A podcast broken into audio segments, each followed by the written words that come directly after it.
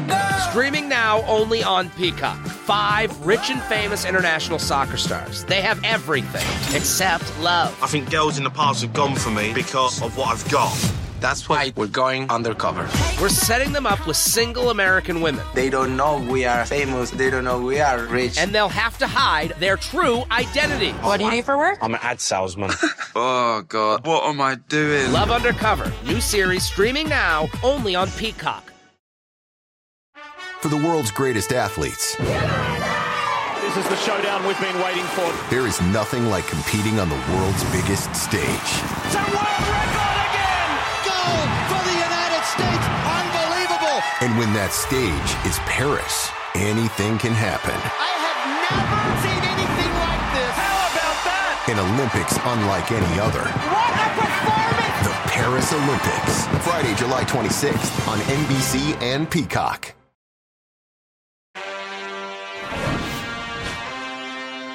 But I will tell you that the, the homies did reach out and they go, "Where's the podcast today?" And more than one we're like, "Well, Well, it's 420. not- yeah, Chris can't work on 420. What are we doing here? Lose his job." Yes.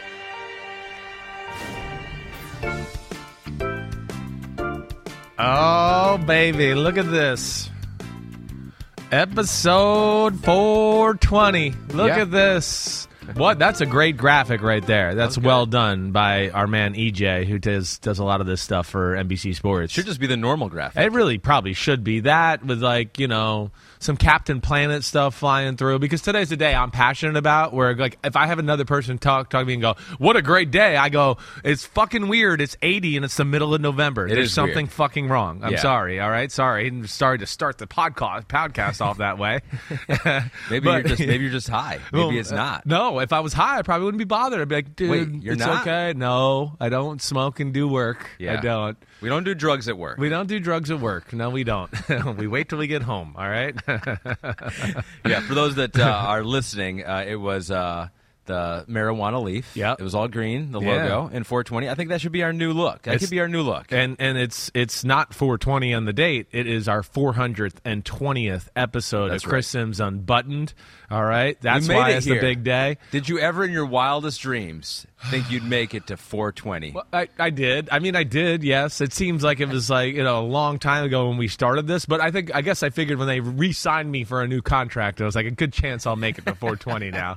Yeah, so but I when we yeah when we were starting out though in like episode three and You like, who's this who's this where's this gonna who's go? this a mod guy that's Yeah, a, And a I'm like, mod.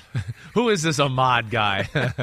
I know. No way this works. We've come a, we've come a long way. We have come a long right? way. Yeah. we've grown closer We as are. a family. We're Morgan, buddies. Pete, Yep. Kristen, Gabby, yes, Yep. everyone. You're full time host now, so that's cool too. We've, We've got done some it. extra camaraderie. We've ru- yeah, a little big extra. props to Paul Burmeister who was here helping us So out for a long yep. time. Right. Um, so, but it's it's been great. I mean, did you think you were going to last 420 episodes with me? Usually I change jobs like every four years, so no, I, I it was like there's no way. Uh, but we've made it. Here we are. Yeah. and uh, we, we'll have a theme for the podcast today. Oh, we'll yeah. keep it in the theme. Good. Uh, as we go through every game, that is our promise and our uh, guarantee to the homies. out there. Guarantee to the homies. Everything, like- which was easier this week because there were some buys. Yeah. we had six teams off. Right. and so that'll make it a little bit easier. But uh, we had some big, big performances. Hold on one second. Oh no. One more thing. Oh, Colum- you're already pulling out the I am. Well, I want to know how your fucking birthday Oh, was, jerk. yes. Okay. Yeah. Yeah. Thanks for thanks for nothing. You didn't send me uh, That cake, cake, that you were there, that was me. I made it and It sent it to cake. Kentucky. I was in I was in your neck of the woods. The Sims uh, The Sims Sims household. family neck Right. of the woods. Yeah. There was a cake there delivered to me. It freaked me out, much like it did when we delivered one. Morgan delivered one to you last time. Had you looking over your shoulder. Your fear of cakes has now bled over to me. There's right. that extra camaraderie that you're talking about. uh, no, I was in Kentucky for the Breeders' Cup. Yep. 14 championship races. Wow. Ending with Flightline, the horse of a lifetime. Wow. What? Well, Better than the- Secretariat. Well, what, I, but so everybody, I heard about this guy all last week, Yeah, right? Where was guy. he during this this horse yeah, during just, why is he just showing up now? the Derby and all that stuff? So Like, he a late bloomer. Oh, he's he's a a little bloomer. hurt. Right. He had some uh, physical issues, and uh, so he wasn't really ready to go until the uh, end of his three-year-old Oh, year. that stinks. All right, I understand that. I was a late bloomer myself. Sometimes that's the way thoroughbreds are. They're just late bloomers. and here's the here's the thing: he won the classic, Right. And now he's retiring. oh, so and now like, he's got the life. He's like it's like Chris Sims, Oh, right? Late bloomer, right. you know. a little- Yep. there he is, and now boom, Now he gets to retire, gone. Maybe he'll do a podcast. Well, now. I don't know. He, he's going to probably have a pretty interesting life from here on out. Yes, correct. Yes, now right. he will be entertaining uh, fillies and the Yes, rest he will. life. Right, which is what I try to do too. It's my wife; she's a filly and a mare, but I try to entertain her too. uh, no, so it was good. It was good to celebrate. It's not like a tradition now. I celebrate my birthday with the horses in Kentucky. Yeah. it's kind of cool. Yeah. it's kind of a cool deal. Next Yeah. year it's going to be in L.A. And, You're uh, a glass half full kind of guy. I That's very am. good of you. I always am. That's very good because it Uh, ain't that cool to have your birthday with horses all the time. So it was good. Forty-three now. So I got one on you. you got one on me. I'm I'm, I'm the I'm young man on the podcast. I'm wiser. Yep. All right, old man with All the right. Grays. Let's go. So let's do it. Now, as a 43 year old for the first time, doing episode 420, we're going through all the games here. Uh, let's start Yeah. with With what we did last high- night. How high? Our game last night. So this is the the section where it's the uh, the contenders. They got big wins, Right. Or they got wins. Some of them weren't that big. They were just uh, by the hair on their what chinny chin chin. Chin, chinny, chin, chin. Right. So our game last night, Sunday night football. We've had some blowouts. Yeah. Not a blowout last night. It was a good competitive game. it was Not beyond a, that. Not a high scoring game, but Right. really good competitive game. The Tennessee Titans always give the Chiefs a battle. Uh, Chiefs pull it out. Patrick Mahomes had to throw the ball 68 times for 400 and what 46 yards. Yeah, right. And it was the craziest thing because if you watch that game, you're like. That seemed like such a struggle. It was, for the? Chiefs out there, Right. To throw for 400 and some yards and 400 total yards of offense, uh, but they won in overtime. I, I, I'm impressed with the Titans, just keeping it that close and basically doing nothing offensively the whole second half. Right. What was your biggest takeaway well, from that game? Well, I, there's a few things here. You know, one, this is a tough matchup for the Kansas City Chiefs. You know, every I always talk about this, right? You've heard me say this in years past. Every team has their kind of their kryptonite team they play, where it's just like, man, totality we might be better, but the way they play and how their team built it gives us issues. It's hey, I've been crappy on best bets all year, but that's why I picked this game as one of my best bets on Thursday. I was like, I think Tannehill's going to play, but even with Malik Willis, I'm going to go with Tennessee just because they have a feel for that Kansas City offense. They really do. You and I, right? We had so many great looks last night, especially in the second half. You and I really paid attention to the game, and then we could look over to the other screen and see the sky cam shot, which was like five seconds behind. So we got to see like, oh wait, there's the play, and now let me see exactly what the coverage was. Uh, Tennessee, I, let's just start there so I can pay Sure. them some props because I love Tennessee Titans. I love Mike Vrabel. He'd be like one of those guys where I go, if you built a coach in a lab, he'd be kind of the guy, the attitude, the mantra I'd want coaching my football team. Haircut, wa- too. Yeah, haircut cool too. Right, love it. Right, that was old sexy dad Chris Sims look. now I'm, uh, I'm, I'm, uh, um, what was it last week? Somebody said I'm now I'm, I'm an accountant dad. Yeah. I was sexy dad, and now I'm accountant dad. Yeah, Right. smarter. Maybe right. a little Uh, smarter. I believe. Yeah, I agreed. I'm smarter, no doubt about it. Uh, but but yeah, I, I mean his way of coaching team, managing the game, the way they play, their defense. I mean, again, last night I don't know, Pete. Maybe you can look this up on the fly. I would. I don't think they blitzed more than one or two times the whole night. Their defensive line's real. Their game plan specific in the back end, like we talk about. So they do some different stuff and whatever specific to that matchup. Let alone they're young and talented back there. And then you know, offensively eh, the offensive line just continues to get better. I, I just thought I didn't know if this offensive line was going to be capable of what they're doing here as of late.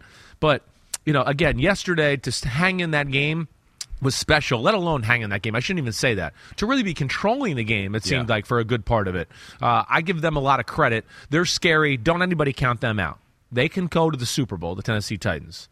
I worry about them lack of receiver. Right? They need that one thing. There's no doubt. That has to there has to be an emergence of Robert Woods or Treylon Burks when he gets back or one of the tight ends. They got to have some go to element, right? I mean, they completed five passes I know. in the game. I I mean None to a wide receiver. and then you comp- you could talk about last week. right? And they did it to the Texans kind of the same way and dominate and didn't dominate them, but won the game, you know, s- somewhat easily. It's cool that a team can be good doing that. Right. I think that's one of the coolest That's what I think is it. cool. Exactly right. They're kind of like it's it's old school where it's a little bit like, hey, we're Real gonna run right school. here. Yeah. You know we're gonna run right here, and fuck you, you can't stop it. And I love that attitude. I do. That's Pittsburgh Steelers of the '70s. You know, the Giants of the '80s, the Cowboys of the early '90s. There's a little bit of that element. So that's where I respect it. But let's pay respect to the team that is just fucking unbelievable.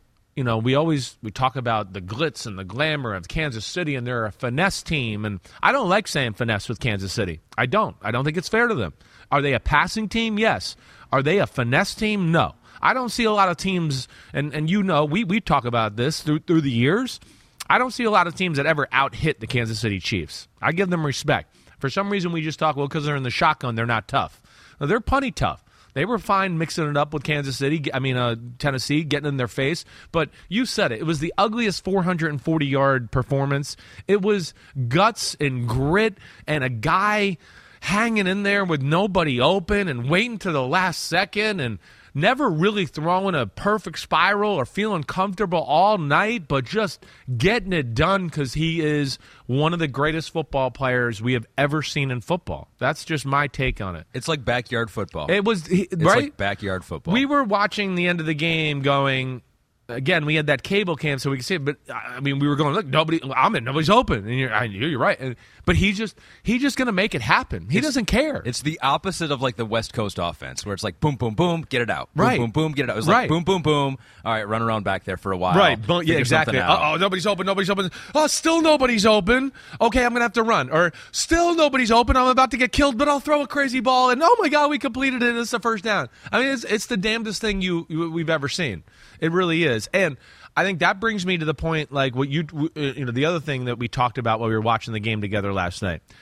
That was the first time where I watched the game and there was a different approach by a defense to Kansas City that I had seen. Where it wasn't about necessarily take away the big plays. It wasn't about let's just sit back and stay patient underneath. I think they've come to this point of the year and seen eight games or seven games of film before this and went, you know what? They're pretty patient and surgical underneath in the short and intermediate pass game. We're going to fucking lose if we play, let's take away the big play thing, because he's going to pick us apart like he's done to everybody in football all year. And they played a game plan where how many times during the second half did I go, look at the safeties, on? And this is Kansas City. They got safeties at eight, nine yards because they were looking for the short stuff. They were going to stop the five yard Kelsey throw and the 10 yard Juju Smith Schuster throw over the middle, where then he runs for eight yards more after the catch. And Kelsey's same thing. And that's where I found it fascinating. It might have been the first time I went, ooh, they kind of missed Tyreek Hill. It might have been the first time. And they got to have, you know, an answer for that type of defense because now you know teams are going to dabble on that in certain situations. And their counter to that is going to be, okay, maybe we got to have a few ways to maybe take some shots down the field and back the people off again. To your point, the Yeah. Titans they blitzed five of the 78 pass plays. Right. So just Okay. a handful of times. Okay. Uh, and the Chiefs really had no running game to to make them worry about there. Patrick Mahomes was the leading rusher, 63 yards, his most ever in a regular season game. He is the first player in the Super Bowl era with 400 or more passing yards, a pass TD, and 60 or more rushing yards, and a rush TD in a single game. So file that away. That's special. Mo- another thing that Mahomes did there. But yeah, no real running game from the Chiefs. Is that a concern for you Well, moving forward? It's not a concern because I, I don't think people are quite realizing this yet. And I'll even take it to Thursday night with the Eagles Texans game. You know, Al Michaels, Kirk Herbstreit, they're doing a great job, right? I'm really enjoying listening to them. But they were talking about, like, oh, I'm surprised, you know, the Texans are running the ball on the Eagles. And I, listen, I was surprised too. But what I don't think people have really realized, and if you haven't studied Tennessee yet, their defensive line is epically good right now. It's it is as dominant as there is. I mean, they were pressuring Mahomes all night with four people. They said, "We don't give a fuck if you want to run it." Jeffrey Simmons, Denico Autry, and company, we're going to stop it. It doesn't matter. They would be scary good if Harold Landry was healthy. But I really like their team, and I think they're only going to get better on this defensive side of the ball. You know, one, Kristian Fulton just got back. He's a special corner, in my opinion. The rookie they got out of Auburn, Roger McCreary, he was one of my six or seven corners in the in the uh, the draft process. He's damn good. They got good safety play. Their linebackers are good. And we saw some of the coaching and the things they do as far as the defensive side of the ball. Ryan Tannehill back, and then an emergence of a receiver is going to make them dangerous. But damn, Kansas City, I give them respect for their toughness. And and let, let's let's keep it real. I mean, they fucked up the Tennessee run game in the second half, Yeah. right? It was non-existent. And they got torn up in the first half. In the second half, they went in, they readjusted, they manned up. They played a little bit more big people at the line of scrimmage. They played a lot of eight and nine man fronts, and finally just said, "I think fine. You know, if you want to throw a go route or a fade route, and we're one on one, so be it. But we're not going to let you run it up the middle with Derrick Henry all game long." And they they really did a great job. They really did. Zero combined yards in the final seven drives for the Titans. That factors in sacks and all that stuff. Derrick Henry had 92 rushing yards in the first half, couple touchdowns. Second half, just 23. Uh, we mentioned it a couple times. The Yeah. wide receivers, they don't have that guy. They can separate. They can Right. get. They did. They used to. Yeah. AJ Brown. Right. Uh, now with the Philadelphia Yeah, Eagles, he was he was he was tweeting last night. Uh, he was he was having a ball. So he was watching NBC. That was cool. Yeah, it was. He probably uh, enjoyed our, our halftime and pregame show. Uh, ain't nobody open, and just a, a shot of a guy laughing, looking at his phone there, and he's like, "This is this is me right here." He did delete those tweets. He deleted them. He did delete. That's what Pete notes here. What is So, up with that? Then he then he sent another tweet that said, "Repeat, nobody yeah, is open." No one's open. He might have felt bad. You know, there he might have some friends on that team who are receivers. I don't know. Uh, yeah, that's that's know? probably really it. Probably felt. Hey, uh, you know, even though though they're going to understand, they're going to be like, they get it. he's like, I can't get open. I'm well, sorry. I mean, it, it's I, he's I'm sure a little bitter. He wanted to be there. I mean, he did. He wasn't looking to break the record in money, as we saw the Yeah. contract he signed, but obviously Tennessee wasn't willing to do that. And what's crazy is. You know, I just go back to that, you know, GIF. I don't know if we got it, Pete, and you could pull it up. Just when they traded him away, and then Mike Vrabel had to get up in the draft room and shake his head, and like, like, whoa, we just traded that fucking guy. Like, Yeah. you know, we had the perfect formula in the world. running up the middle. You got to put everybody in the middle to stop it. Oh, now there's nobody down the field. Look at AJ Brown. Nobody can stop him. And honestly, that to me is the only thing that maybe stops Tennessee from going where they go. Is that move right there? He has 718 receiving yards. The Tennessee wide receivers combined have 658. Yeah. And I don't know what they can do at this point. I mean, Odell Beckham's out there.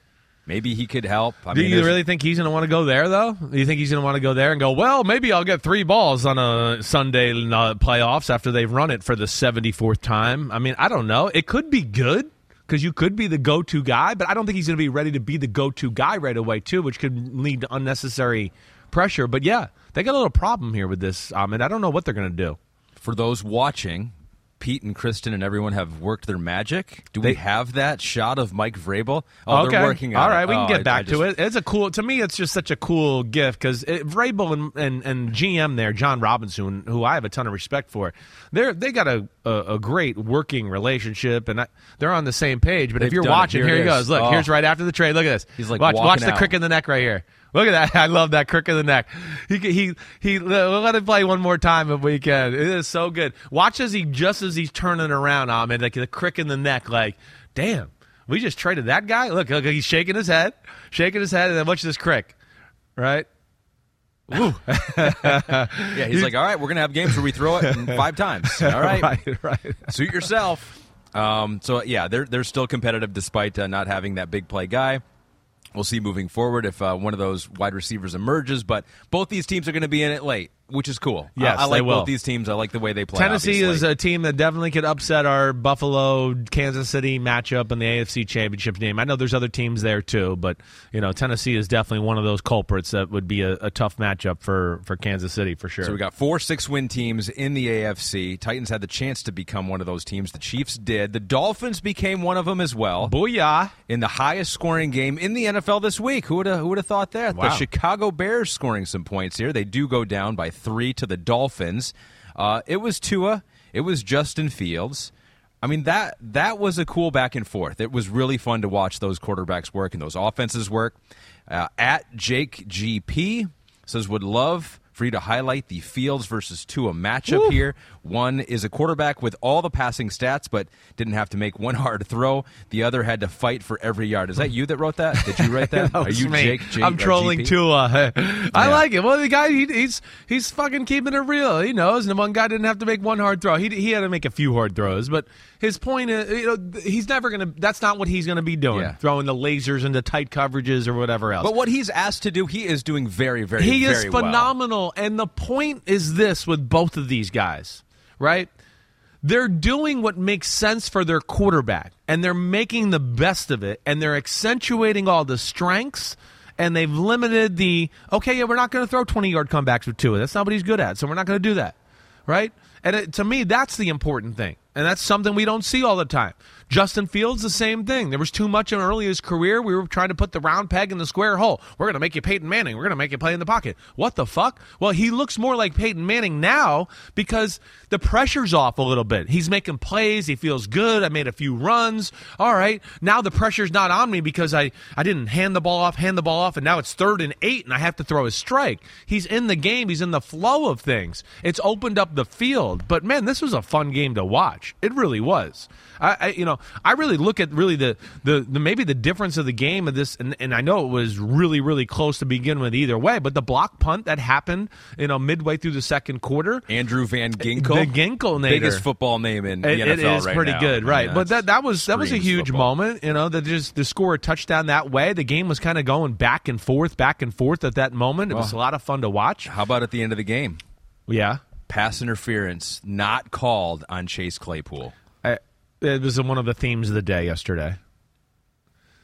End of game referees refereeing the game differently than the start of the game, and that's going to be a, an issue here. It is. I don't know what else to say, but yeah, there was the the third late in the third quarter. No, no, it was fourth quarter. Eddie Jackson pass interference where on Jaylen Waddle, where you want to go. I, was that perfect defense? But they called a pass interference, which I believe led to the last touchdown for the Dolphins. So that was late third quarter, I think. Maybe I'm wrong, but either way, it was a big field position change.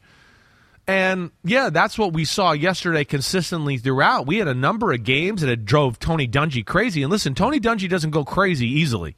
So when he starts to see that, it's bothersome. Yeah. And then yeah, to your point on that play, I mean, come on, he bear hugged him. He bear hugged him. He literally PI. had both hands around the guy and didn't let a guy who has a 40 inch vertical jump and he only jumped two inches off the ground. It wasn't because his like legs were tired. It's because there was a guy that was 180 pounds hanging on him.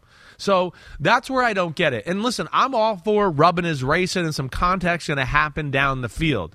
But there's got to be a point where you just go, okay, I know it's late in the game, and I don't want to get affect, uh, you know, affect this game as a referee. But this is above and beyond rubbing his racing or contact down the field that's incidental. This was blatant, and I think that's what's going to bother some people in Chicago today and the next day on talk radio and everything. I have that one controversial uh, pass interference as 10 minutes to go in the game. Okay, it was And 10 I- I minutes, so it was just a field position And I think Chicago maybe. actually got the stop. That later Okay, in that drive was right. fourth and one, and Tua had a bad pass. Oh, that was the one he Remember missed the guy in the flat, right? He had it and he wanted it back almost right right away. So as they say, ball don't lie. Yeah. Uh, but at the end there, that would I would have put him basically in field goal range to kick a potential game tying field Yeah. goal for the Th- Chicago Bears. Yeah, that, that that's right. uh, it didn't Um, happen here. But man, oh man, the, I, I kind of want to give some more love to Justin Fields. Let's do it. because there was a point I was like kind of teetering. Right? It's like, man, is this guy gonna be able to do it at all in the NFL? I four weeks ago we were saying that, right? and he just ran for the most yards a quarterback has ever run for in a regular season game. It- It's four four or five weeks ago. I was just going. I mean, you know, it's it's it's not bad, but it, it's certainly not good. And there there are concerns. I mean, I had people in Chicago and talk radio calling me everywhere. You know, I went on and did a little NBC Sports Chicago. You saw me do it, right? I talked to them for 20 minutes. All they asked me about was Justin Fields. I answered the same question seven different times, Yeah, right? yes. I mean, I really did. That's Yeah. what it was because they just can't get off the subject. But to me, again, life changed in Chicago on Monday night against the New England Patriots when they brought out the quarterback design runs. It may it makes defenses have to play a different way now. Where before they were, you know, old school traditional, and we're going to run up the middle, and we're going to high percentage passes, and we're going to play that way, and it's just not the way they're they're built. So this is he's the best weapon they got on their offense right now, and his running is some of the greatest running we've ever seen in the history of football. Yeah. I mean, we just got done talking about the Titans who can win a different way. Right. And so you may still have questions about Justin Fields throwing, which Yeah. I think there obviously still are. Yeah. But there's no reason to believe that you can't win a different way in the NFL with a guy that can run like that. hundred percent, and we, we're seeing a guy that I think has already shown growth in throwing the football. Is he where he needs to be? No, but it's it's going all in the right direction. And to me, this was my point all along. Why did we? I was saying this last year and everything. Why do we draft guys like this if we're not going to utilize what they can really do for themselves and for the team? And it's just made them different. They're fun to watch now. I, I mean, they really are. I mean, this is it's watching Michael Vick or Lamar Jackson run around the field. You don't see that happen like what I mean Randall Cunningham. I mean this is like what?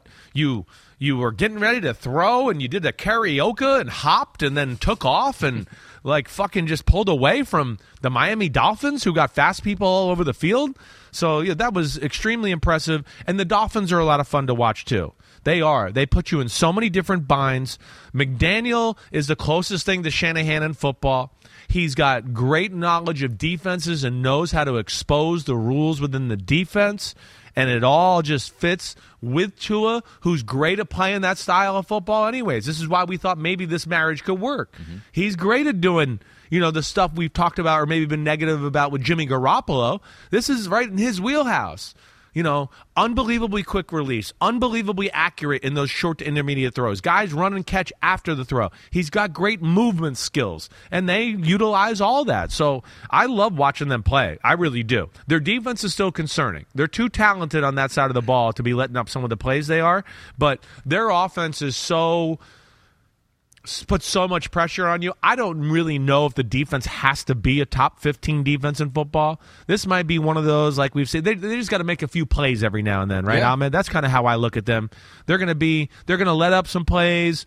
You know, it's going to be a little bit like Kansas City. Where teams are going to empty the kitchen sink on the offensive side of the ball when they play them because they're going to go, we really can't stop them the whole day. So you guys are going to have to kind of push the envelope. So that's going to lead to them giving up some plays and doing some things. But Yeah. yeah, Dolphins, you know, they're they're legit good. I mean, of course, uh, Yeah. Tyreek Hill, 1,104 receiving yards, most ever by a player through the first nine games of a season. I Yeah. loved that 18 yard touchdown to Jaylen Waddle in the end zone where he came back to the ball. What great ball skills. Great on ball skills. Like he came out of nowhere, was coming back coming to the across ball. the field, right? That one you're talking about, and he kind of was like three, four yards deep in the end zone and caught it like a yard deep in the end zone. Exactly. I was to like, undercut the man, guy. Yeah. well, I don't right. think every wide receiver does that. They definitely don't. Uh, Jeff Wilson, their new toy from the 49ers, Yeah. nine rushes for 51 Big yards. day. And so they got some things they can do offensively. And so uh, both these teams got to feel pretty good about where they are right now. Bears not going to be in the playoff mix, but the Dolphins could definitely do some damage, I think, in the playoffs. Oh, No doubt about it. The See Dolphins. if they can do it in cold weather. Well, that's going to be a question. Sure, it is. It is. They seem like a warm weather dome that. team, you know, a little bit, do, right? yeah. They have that feel. That's why last night on the on the show, I was at it's the greatest show on grass right now. Yeah. they kind of are that. Um, oh, that's a good theme for the greatest show on grass. Oh, good. 420, like that. Oh,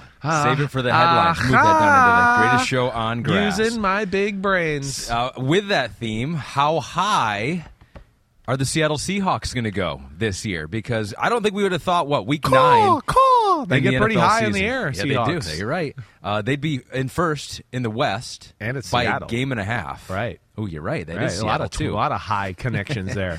They beat the Cardinals 31-21 was the final score. Geno Smith threw a pick six in the game, and that just got him angry. After that, he led three straight touchdown drives. They got an offense. It's another team with an offense that can make some big plays. Kenneth Walker, you got those receivers, and you got Geno playing like Russell Wilson from five years ago. I know it's it's it's still the coolest story in football. it really is. It just it makes me grin. It makes me laugh. Um, you know, last night I know we talked on the show like Seattle's a definite playoff football team. I guess I haven't come to the thing the sense of like, oh, I think they can actually get to the Super Bowl yet. But they're like they're getting close to me saying like, hey, they're a team that I actually think can get to the Super Bowl. I think it's real. You know, you know, one we've we've praised the defense. The defense is it's different this year. It's playmaking. It's creative. There's not as many blown assignments, so they're a different animal on that side. And then The offense is a, it's a little bit like Miami. I mean, it's not quite as creative, but poses the same problems we talk about, where they make you defend every inch of the field. They got weapons galore. You're worried about. Oh gosh, it's Fant down the middle. Oh, it's DK over here. It's Lockett over here. Oh fuck, Kenneth Walker's running up the middle. I mean, they pose problems and they're aggressive and they're showing creativity on that side of the ball that I didn't know Seattle was capable of. I mean, so one of the most fun teams to watch, and that wasn't easy yesterday because Arizona Arizona's defense is good. I mean, I, it it was it was what? what what was it before the pick six? We had a it was a 10-7 game halfway through the third quarter, right? Somewhere in that range. It was nothing was coming easy at that point. But really to me the the the problem or the difference in the game is that Seattle's defense you know, smothered the Arizona offense once again. Arizona's offense just isn't good. That's the problem. The defense is plenty good. They play good, but it's like we always talk about. When you're out there every four plays, eventually the dam breaks. They've been saving them all year. But here we are there, yeah, with Arizona, and it's just it's nothing comes easy to them. And uh, yeah, Seattle's a, a, force. They really are. Kyler made a few plays, all that, but the playmakers and the overall playmaking of the, the Seahawks on both sides of the ball is, is very fun to watch and makes them tough to beat. Yeah, after that 83 yard drive on their first possession for the Cardinals, the Seahawks made it very difficult on the Cardinals. 83 yards combined on their next seven drives. The offense for the Cardinals did not score again until three minutes left in the That's what, fourth so quarter. good. I'm glad you're backing me up with this. Yeah, because that's what it felt like. So it's it's like, yeah. How are they doing it? And the Seattle defense, Pete notes here, has forced 16 fumbles, five more than the next highest team, the New York Giants. Yeah, well, we, we talked about this a little last week of just their ability to create and make plays. That's there's no doubt. One, they're towards the top of football in sacks. They have yes, 13 forced fumbles, 8 of them they recovered, 5 interceptions. So that to me is, you know, creativity on the defensive side and they got some guys that are maybe a little more dudes than I thought. I mean, Uchenna Nwosu, I'd never expected him to have the year he's having. I always liked him in, in with the Chargers, but he's like right now proven to be one of the better edge players in the NFC in football right now. And then, you know, what they've gotten out of some of the young corners.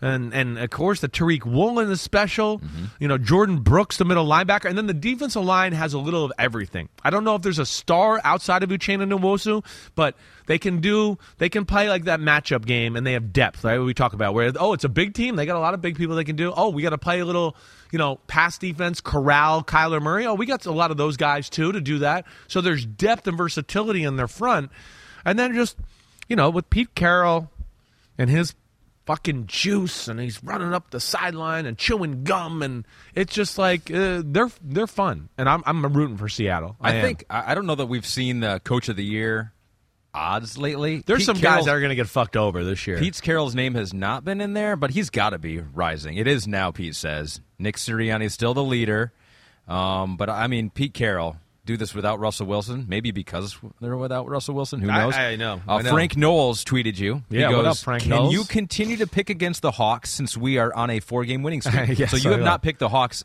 any game this year. I don't That's think- what Pete's saying. I don't think I picked them any game this year, and this is one of those games where I I I said like you know I, I understand Seattle's better. I thought maybe this would be a game Arizona just gutted out and found a way to somehow win an ugly one. it was that way for That's a lot where of the game. it was going, kind of how I thought. I was, oh, the defense is keeping them in there, and you know, I just kind of thought maybe Kyler and, and DeAndre Hopkins would make a play or two, and they'd win a game by the field goal. You know, I, I you know, not every game you can't go down the the league and just pick like exact with like they're a better record. I'm picking them to win. Yeah. you know, I try to find those those two three games where you don't you know, you don't see it happening, or you know, I didn't think this could happen, and this was one that I thought maybe, you know, it could happen. Well, it was a three point game. Cardinals went down and scored with three and a half left. And I love that the Seahawks then got the kickoff. It was three and a half to go. Yeah, right. And the kickoff return like went to the 15 yard line, so they're back farther. And I think a lot of teams would be like, all right, let's just, we got Kenneth Walker. Let's just run it three times. Maybe we'll get the first down. First play, get Geno out, roll out, a little uh, in the flat, Noah Fant, and then he goes 51 yards. right up the sideline. Right. Yep. It just it, it again shows their explosive ability, and that there's they're they're scary that way. They really are, and uh, they believe right now. And yeah, I, I'm not ready to say Super Bowl team yet, but I'm definitely you know playoffs for sure. Win a game in the playoffs for mm-hmm. sure. They are definitely capable of all that, but they're starting to maybe change me to think they're a little more serious and I'm giving them credit for. it. Bet MGM has our Coach of the Year odds. Nick Sirianni is the favorite, minus 130, but then you got Kevin O'Connell Right. From the Vikings, plus 700, and then Pete Carroll right with him, plus 700. It's a tough year. I mean, dim. I mean, Mike McDaniel's. You know, I mean, Yeah. what he's doing. Robert Saleh. I mean, you just talk about Daboll. Yeah. I mean, Sirianni is certainly very willing of that.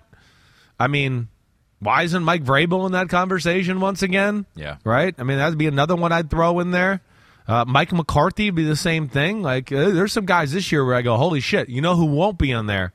It's Frank Reich because he just got fired. Why you got to drop that on me right now like that? Frank Reich got fired.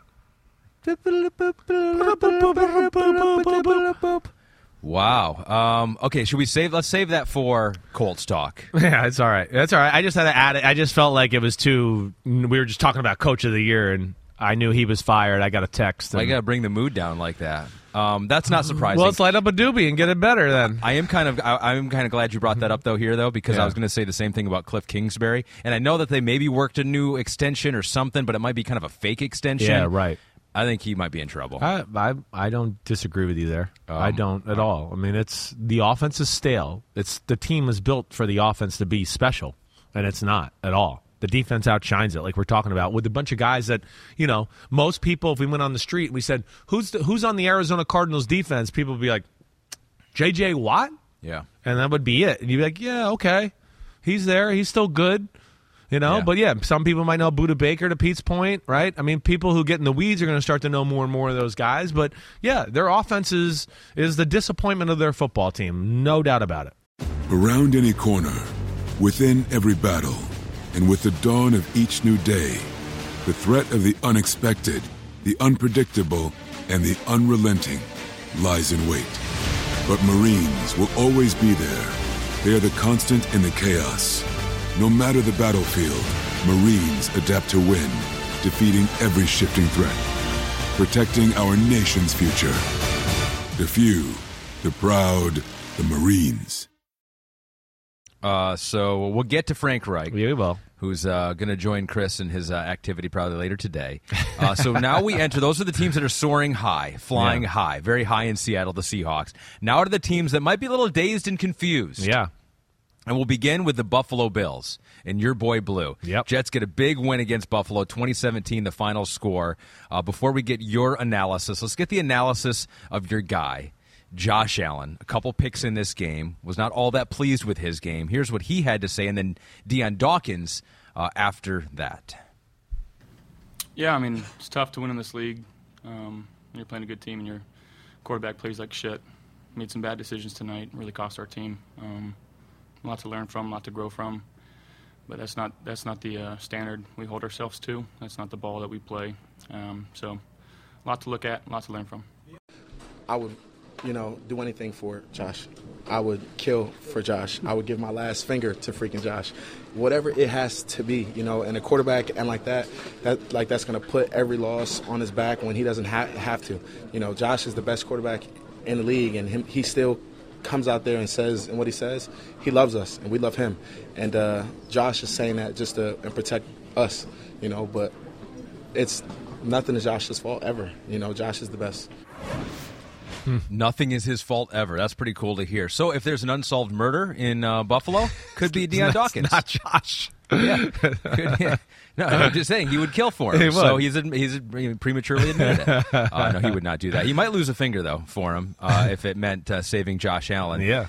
that's cool. You can just tell how much that locker room respects Josh. It radiates in that building, Ahmed. Just like you heard me talk about, not only I know you heard me with him or Joe Burrow, and you know I haven't been in Kansas City yet, but I know enough people to know that that's just they they these are not only special players where the special player is always held in a high regard in an NFL locker room or a building, but then when it's a special person and leader, you become fucking, you know, for lack of a better way to say it, God in that building. You do.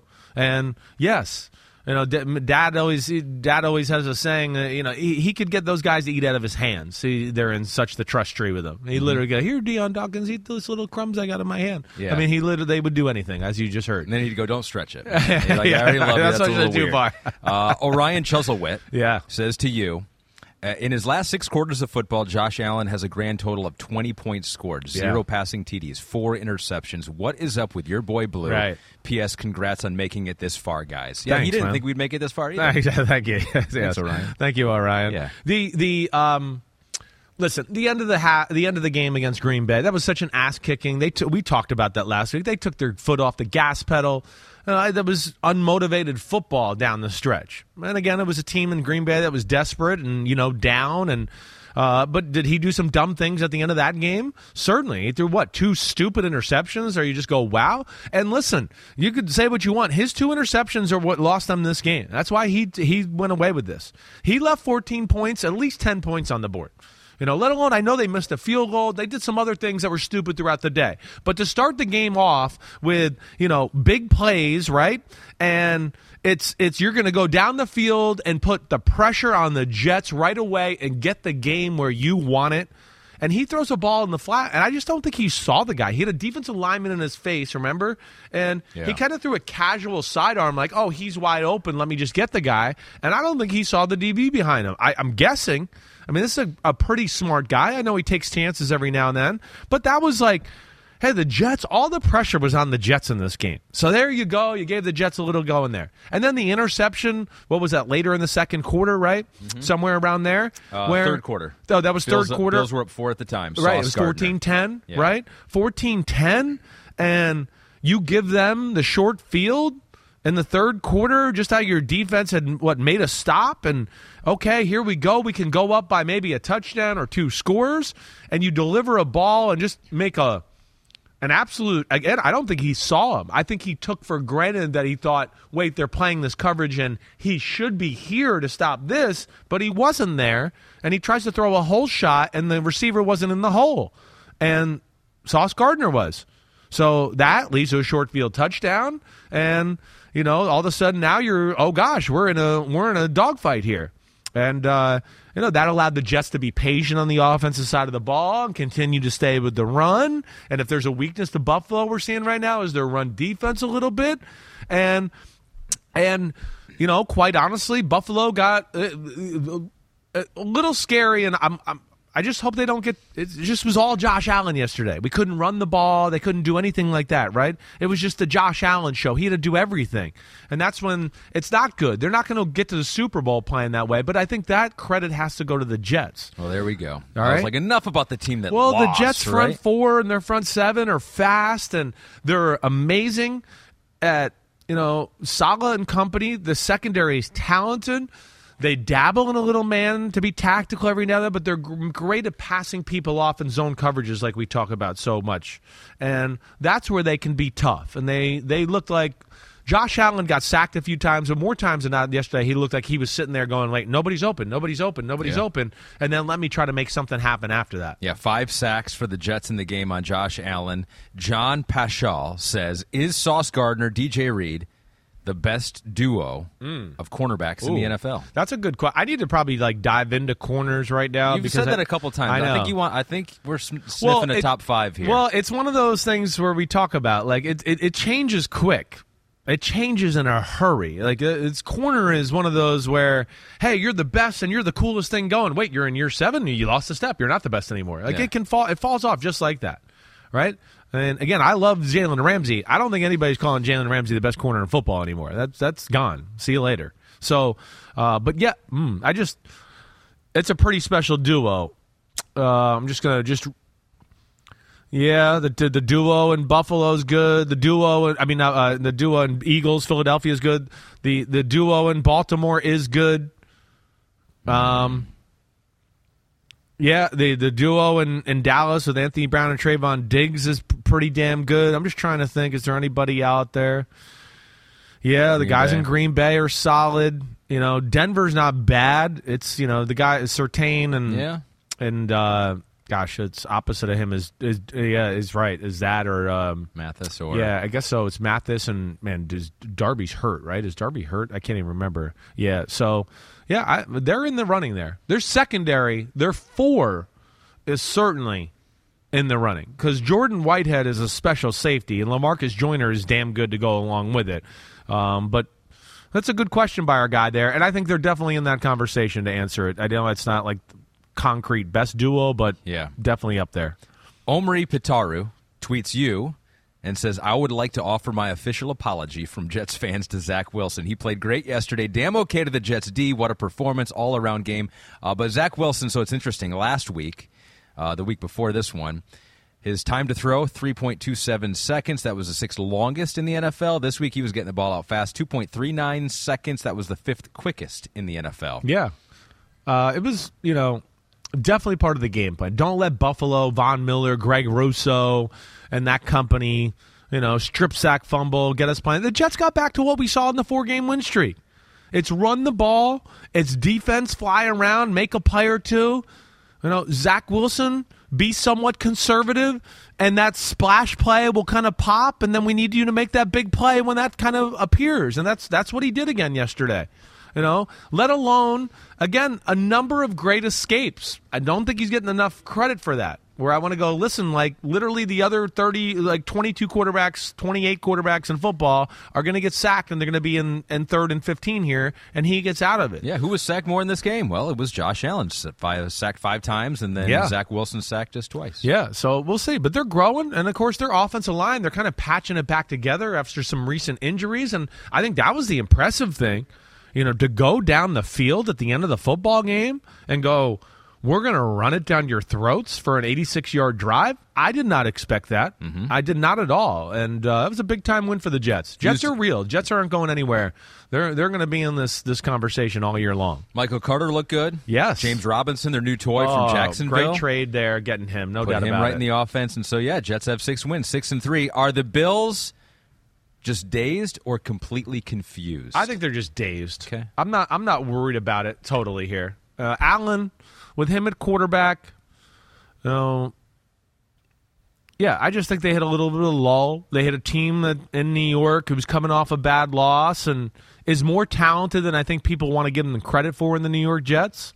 Um, it was a bad day. It was a bad day, but they'll, they'll learn from it. And uh, they'll they'll they'll trust me. They'll mark this on the calendar to get their revenge on the Jets when they come up to Buffalo mm-hmm. here in the second half of the I year. I think the three win Packers yeah. are completely confused at this point. We're we're past the dazed phase. Right. We don't even have to Bay we don't have to converse on that one. They go down to my Lions, fifteen to nine, the final score.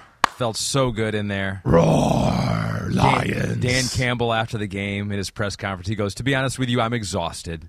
I want to go funny. home and drink a beer." That was funny. He's great. He is. You know, it's like Dan. Every time that he wins, I'm just like, he can be the coach for as long as he wants. You know, just fire the coordinators if the team's bad for too long of a period. There's a lot of things that he does great. I agree. I mean, there really is. You know, the management of the game a little bit and some of that. I, I'm still at times like, uh, like, am I wrong to remember that you guys went for it on fourth and one on the five yard line to start the game?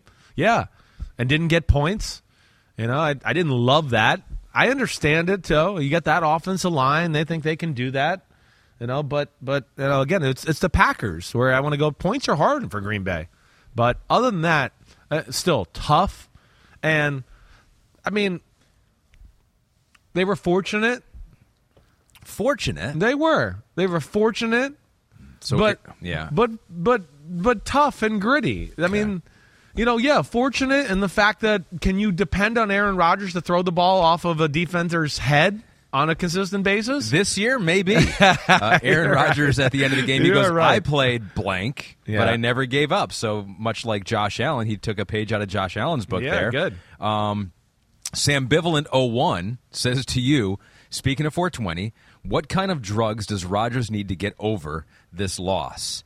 And how much does his passive aggressive blaming bring team morale down? So he had two picks in the end zone in this game. Yeah. He had another pick at the three yard line. That's yeah. crazy. It's uh, the first time he's ever had anything like that in his career. Right. Against the Lions of all teams. It's right. got the worst defense maybe in the entire NFL. Yeah. I mean, this is crazy. And it does seem, he's like, people need to prove things to me. It's, you talk about bad vibes I'm sensing pretty bad They're vibes. the leader of bad vibes. They're- you know, I know we're going to talk about it in a minute, but between Brady and Rodgers, see, one thing I saw, uh, Rodgers, the body language, the mistakes, the rolling of the eyes, the tilting of the head, the, all that it is. It's too much. He's got to keep his own emotions in check for the better of his own football team. The young guys, keeping them cool and like, wait, this isn't that bad. We can overcome it. They're dumb. They don't know. They're just looking at you. If you're panicked, they're panicked. You know, I thought Brady made a concerted effort yesterday watching that game to not be that way. Like there was a lot of times where I think people fucked up protection. Somebody ran the round route. He just kind of he kind of looked looked down the field and walked off the field instead of like, what are we doing? And like doing all that kind of stuff, and then getting to the sideline and questioning things. Right? I, I thought he made an improvement there. Yeah, Rodgers still has a ways to go there. Uh, he, he's frustrated, obviously, but yeah, we've never seen him do that. And, and like you know, honestly, you know, I, I don't mean to be mean here, but they outplayed you guys. It was those plays, you know. It's good. You guys have outplayed people and got screwed over by some bad turnovers and then some unlucky, unlucky stuff too. But yeah, RPO. Again, this is the problem with that kind of play. Oh, I mean, what play of the drive was that when they threw the RPO interception? Play 12, play 13? You know, again, that's where I just go. It's arrogant to think that you're going to run 70 plays, 80 plays every game at three yards a clip and not going to have mistakes or turnovers happen. And that's what came back to bite him in the ass. The tackle eligible interception by Aidan Hutchinson, great job. But They were like, we're going to embarrass the Lions. David Bakhtiari is going to catch a touchdown. Oops. cool play, shit throw. He was open. I mean, right? We watched that from how many different angles? He threw the ball five, six yards short. Bakhtiari was going to have to dive back and try to get his hands underneath the ball for him to catch it. So that was bad. And then the interception down the middle, uh, the second one of the day for Joseph, right? Yep. That was the post route down the middle. I believe it was Tonyan going down the middle. Maybe it was Deguara. I can't remember exactly. But either way, he was open. Rodgers was late to throw it and threw it behind him. And again, to me too, late to throw it because he's never looking to be aggressive and go, oh, uh, as soon as he comes out of the break, I'm throwing the rifle. It's kind of like I'm looking everywhere else. Oh, I think he's open, and it's a little late.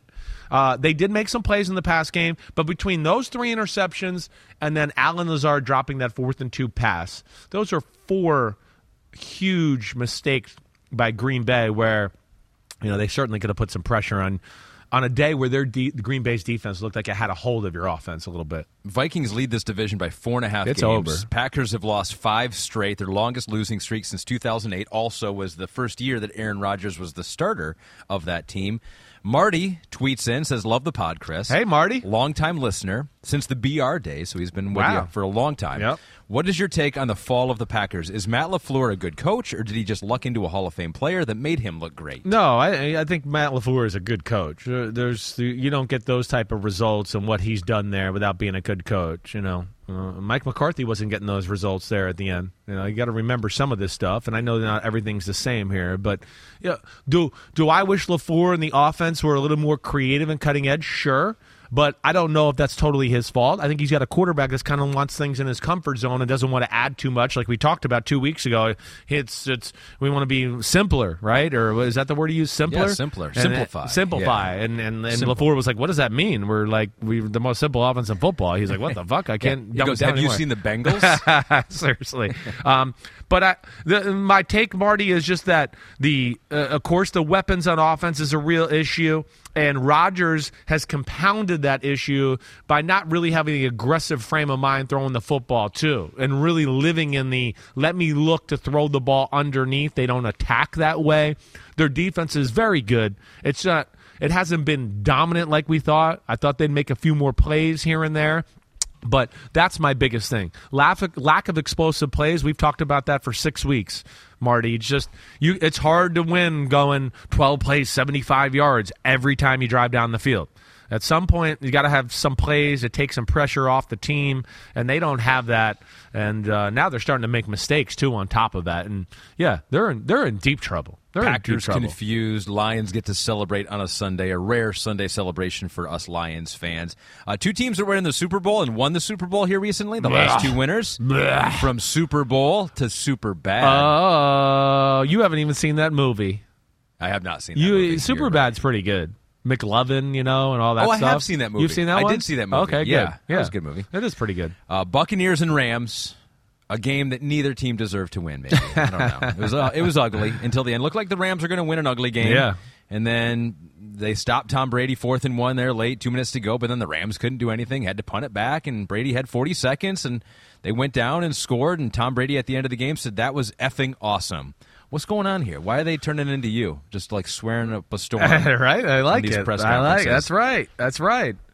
It's, in it's inappropriate. Yeah, well, it's just you know, it's the uh, Chris Sims unbutton Ahmed Fareed effect. We're just rubbing off on everybody. okay. Lead Papa says, "What's up with that soft coverage the Rams gave Tom Brady on the last possession?" It's like they got scarred by Cade Otton catching the ball down the middle to start the drive, right? And they were like, "Whoa, we can't let him do that." And no, the logic is let them fucking do that because they're going to run like three less plays, and then they might not be able to, you know, get down to the goal line and get the pass interference. It was crazy. Tony Dungy, that was the second most passionate thing he was crazy about yesterday. You were in there.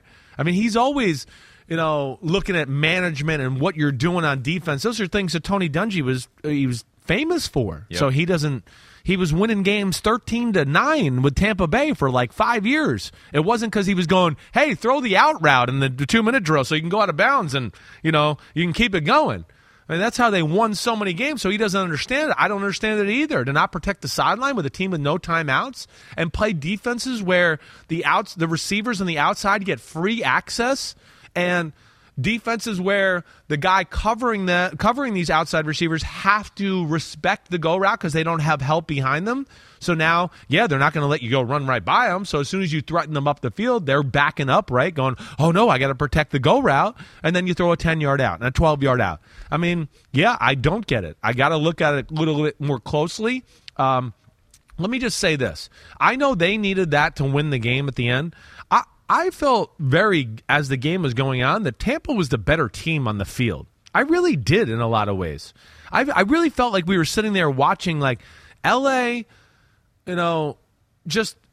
It, it was two plays the whole game. I guess that's the way I felt. It was two plays. It was a long throw to Cooper Kupp, and it might have been another long throw to Cooper Kupp. And that was like the whole day on the offensive side of the ball, right? He threw the seam down uh, to Cooper Kupp for the 69 yard touchdown pass. Yep. And then he had that play where, remember, Stafford rolled out. And like Cooper Kupp acts like he's going to run the corner route, and then he comes across the field on a deep post route. It's you see the Rams do it every now and then. There was that big pass play, and I felt like that was it for the day for the Rams. But the Bucks, it just drops. You know, of course, Rams defense was good, and they did a good job of pressuring Brady and company, and they couldn't sustain drives. But I don't know. Am I crazy to think, even though that they were down there lately, I just felt like they were the the better team. Uh, and they just couldn't make the play or two to kind of get them over the hump to to get in the lead of the game or ever get in control of the game that way. Yeah, they had eight three and outs to the Rams. Right, that's what I mean. Like, including three straight right before the Bucks game winning. Okay, uh, right, drive. right. Yep. Uh, they had 206 total yards, 69 on that Cooper Kupp touchdown. Uh, they had a 23 yard run by Darrell Henderson, which was their longest by a Rams player this season, if you can believe that.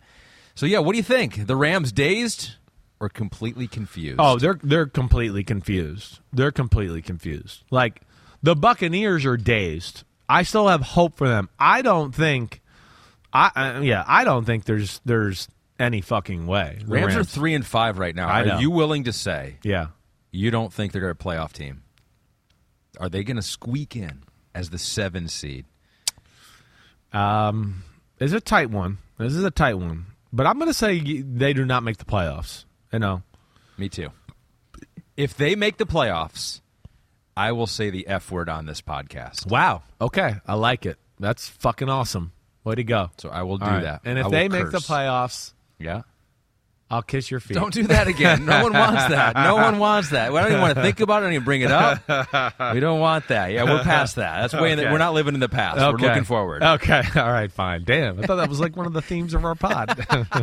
Uh, yeah. yeah. I, I- is it? I don't. I don't see it. I don't see it. It's just too hard. And and again, I give them a lot of credit. I, I do because they're tough. They are. Their defense is a pain in the ass, you know. But just everything's hard.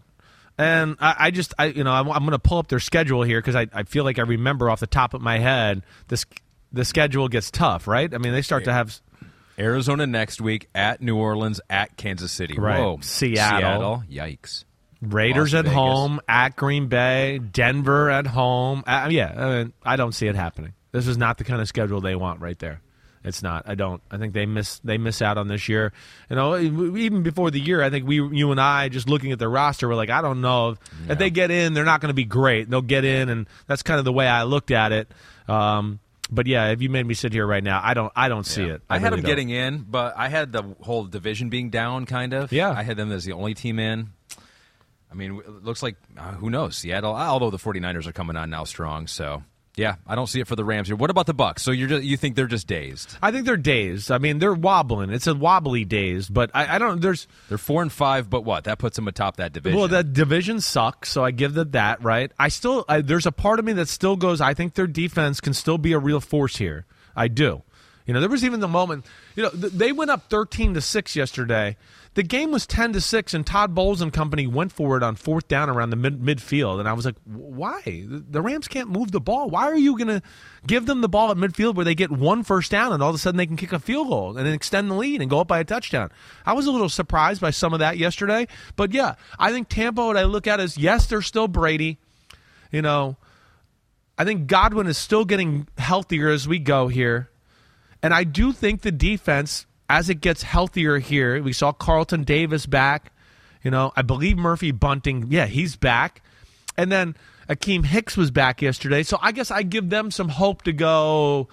You know, it's never going to be pretty this year by them, but I could see them winning a lot of games 24 17, you know, and 20 to 14 here down the stretch. and they got veteran teams, and it's like one last run, you know, last dance with us. Well- it's kind of a cool story as the season goes on. I, I, knows? The win one for Tom, Yeah. exactly right. You know, but I, I do think there's some of that. People counted us out. They wrote us off. It- it- you know, hey, Maybe- you- maybe they ain't gonna The teams back. in their division, they still, you know, Carolina, Atlanta, Yeah. New Orleans are still on the uh, the the schedule.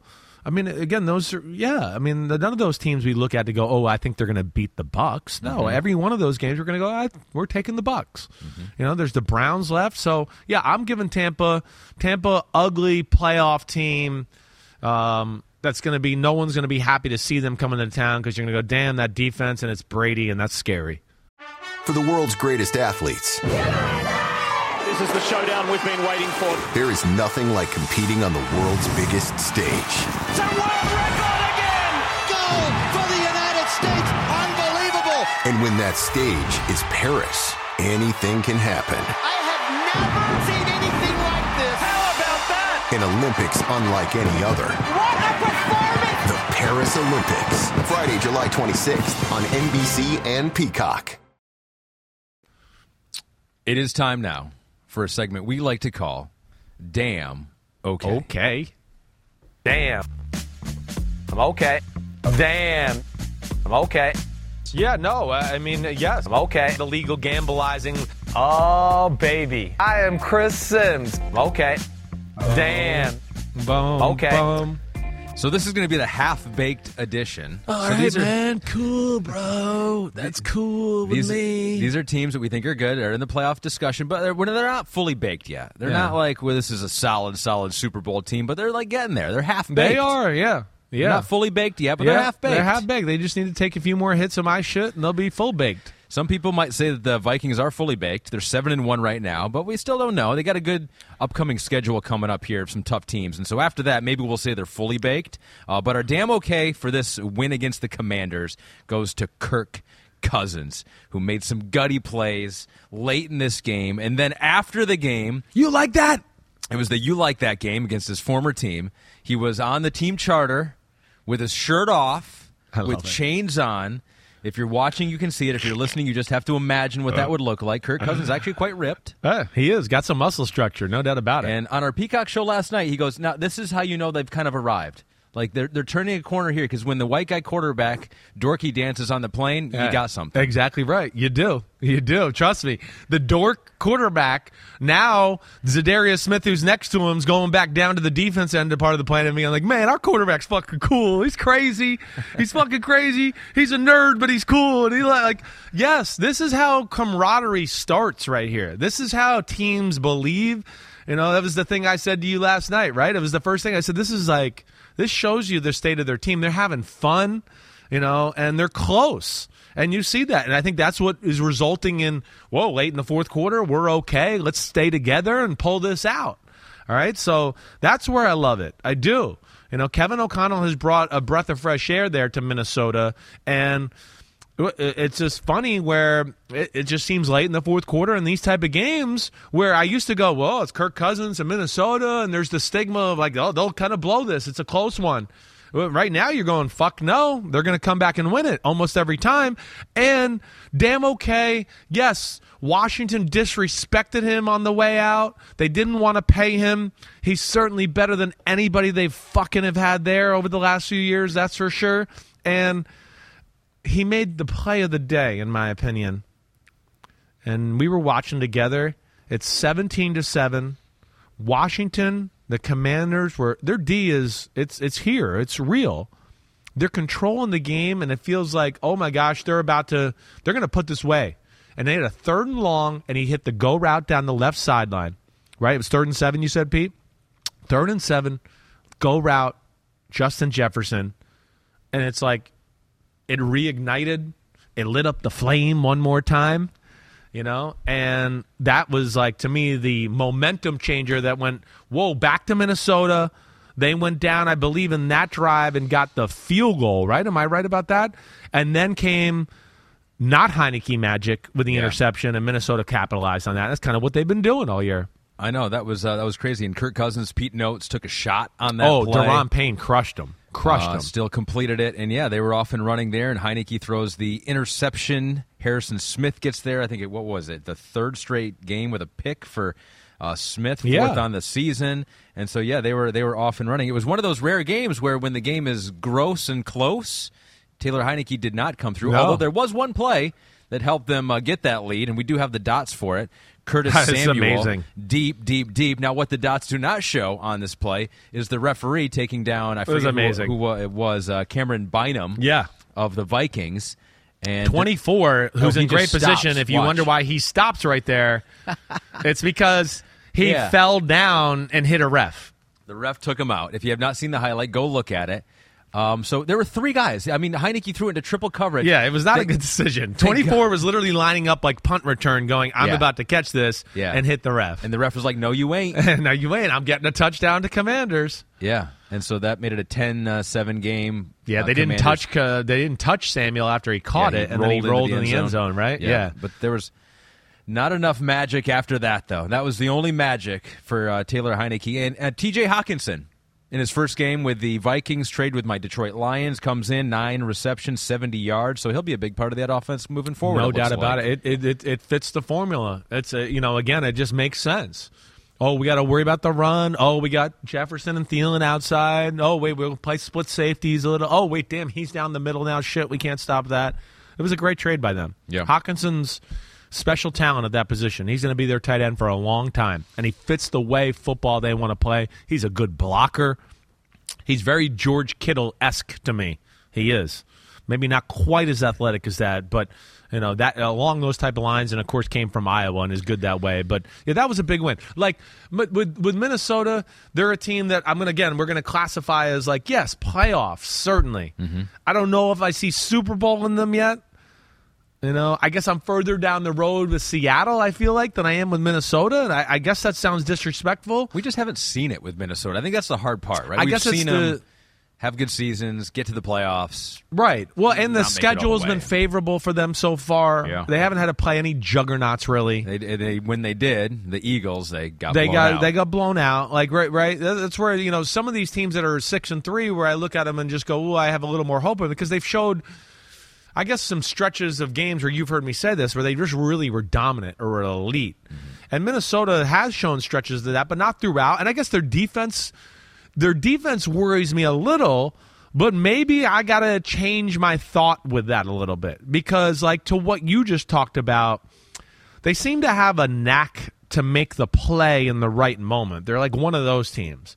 I mean, Patrick Peterson last week against Arizona, and you know, Hara, and what was that? Cameron Dantzler stripping the ball out of the Bears receiver's hand late in the game, right, to win the game, and then of course yesterday with the interception.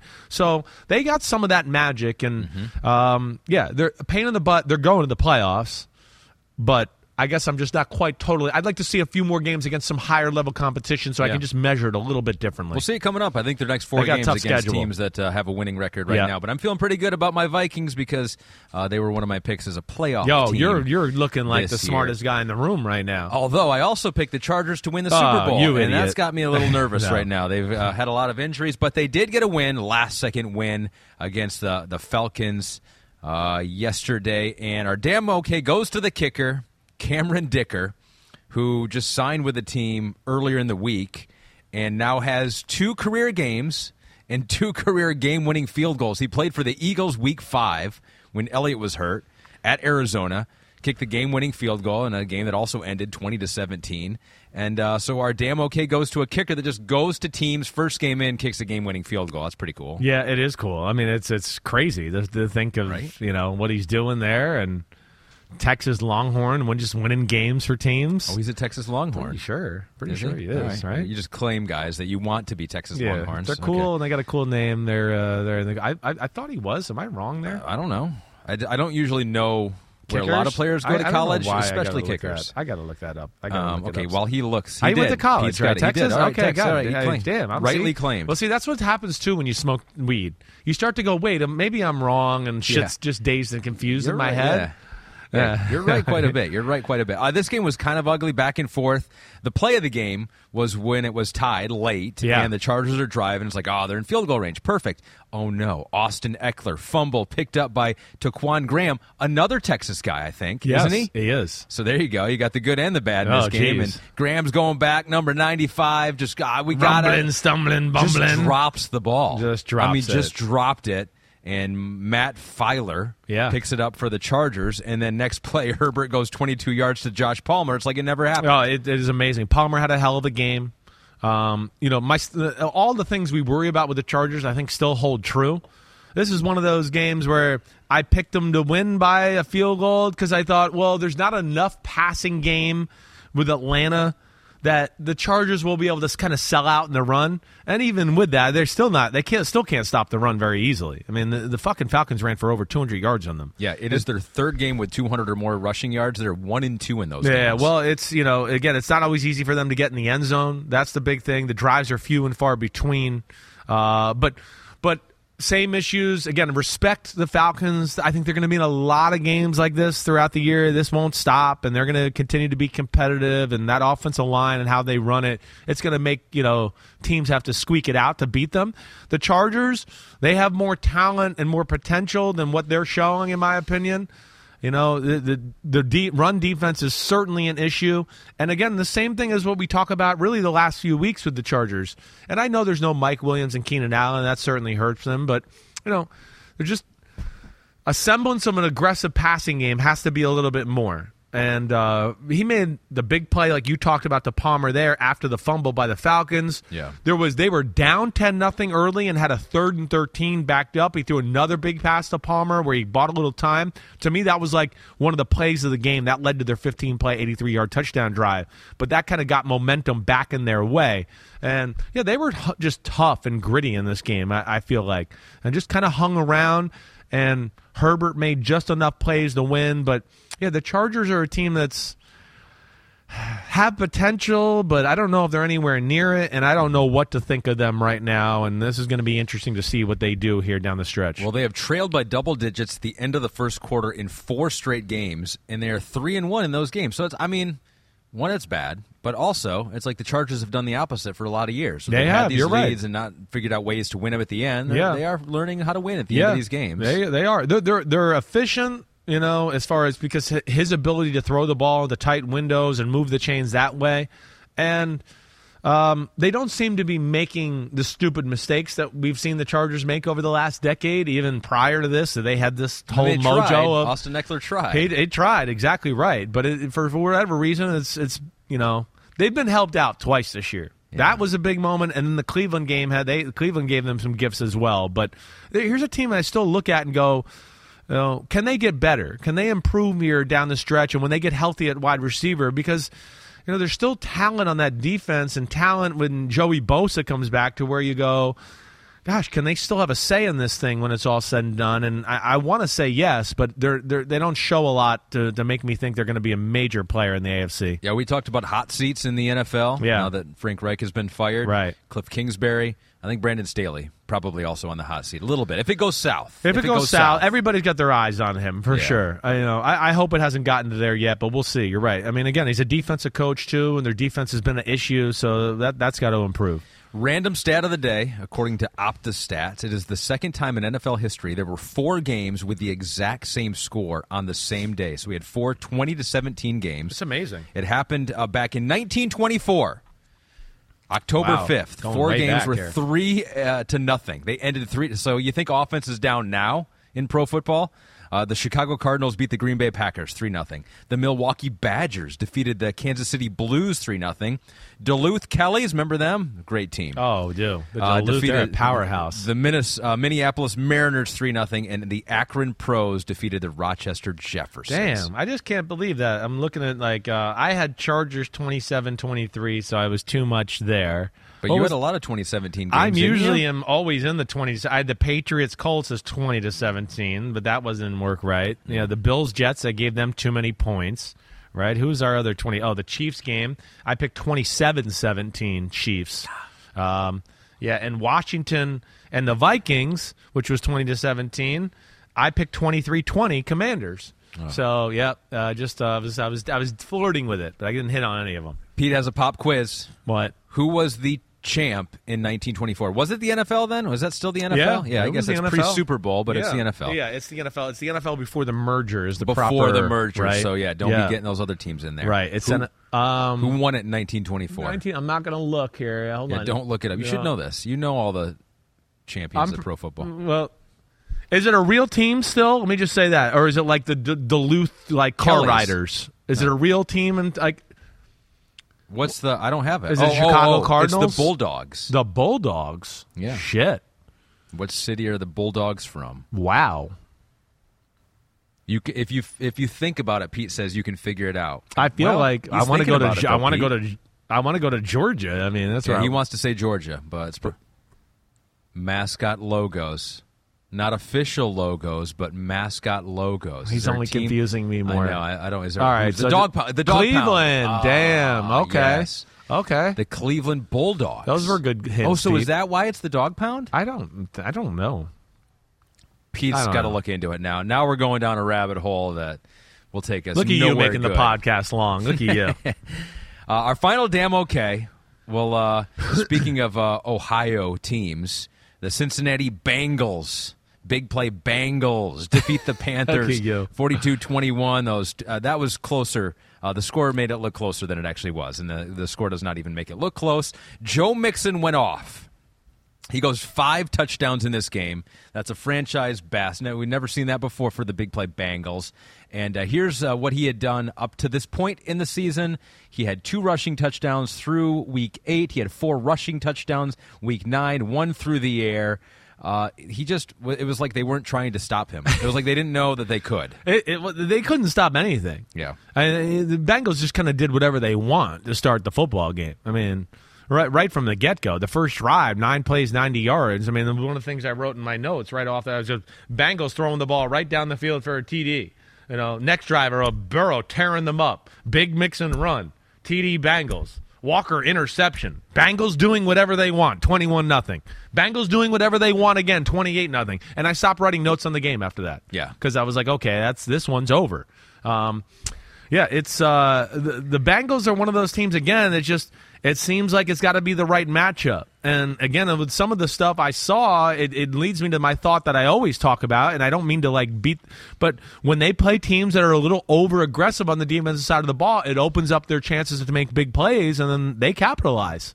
You know, so that that's the one thing I came away a few times with the Panthers just going, man, I'm surprised by this defense. And then I think they tried to change and get out of it a little bit and back off, and they just got totally gashed in the run game. And that, hey, listen, I, I, you know, I know Carolina's no nothing to write home about right now, but that was still an impressive day of running the football for the Cincinnati Bengals to where you go, can this be a jump off spot to where if they can just, the Bengals don't need much and they can be really dangerous. They just need a like a, just a little bit of a run game just to get people a little off their pass game and get them some of those aggressive looks and open up the play action passes. You know, but like again, like the Cleveland game on Monday night last week, it was zone coverage, it was back a lot of the times and they can't figure out what to do then and they haven't been able to run the ball on those defenses. So, if they can just do that a little bit, that's where it's scary. That was a dominant effort yeah, there yesterday. Yeah. And Carolina for one of those teams that's I mean, beat the Bucks should have beat the Falcons last week in a lot of ways, and just to get totally fucking shellacked, right? But the, to me, that's it shows the Bengals have some real elite parts of their football team.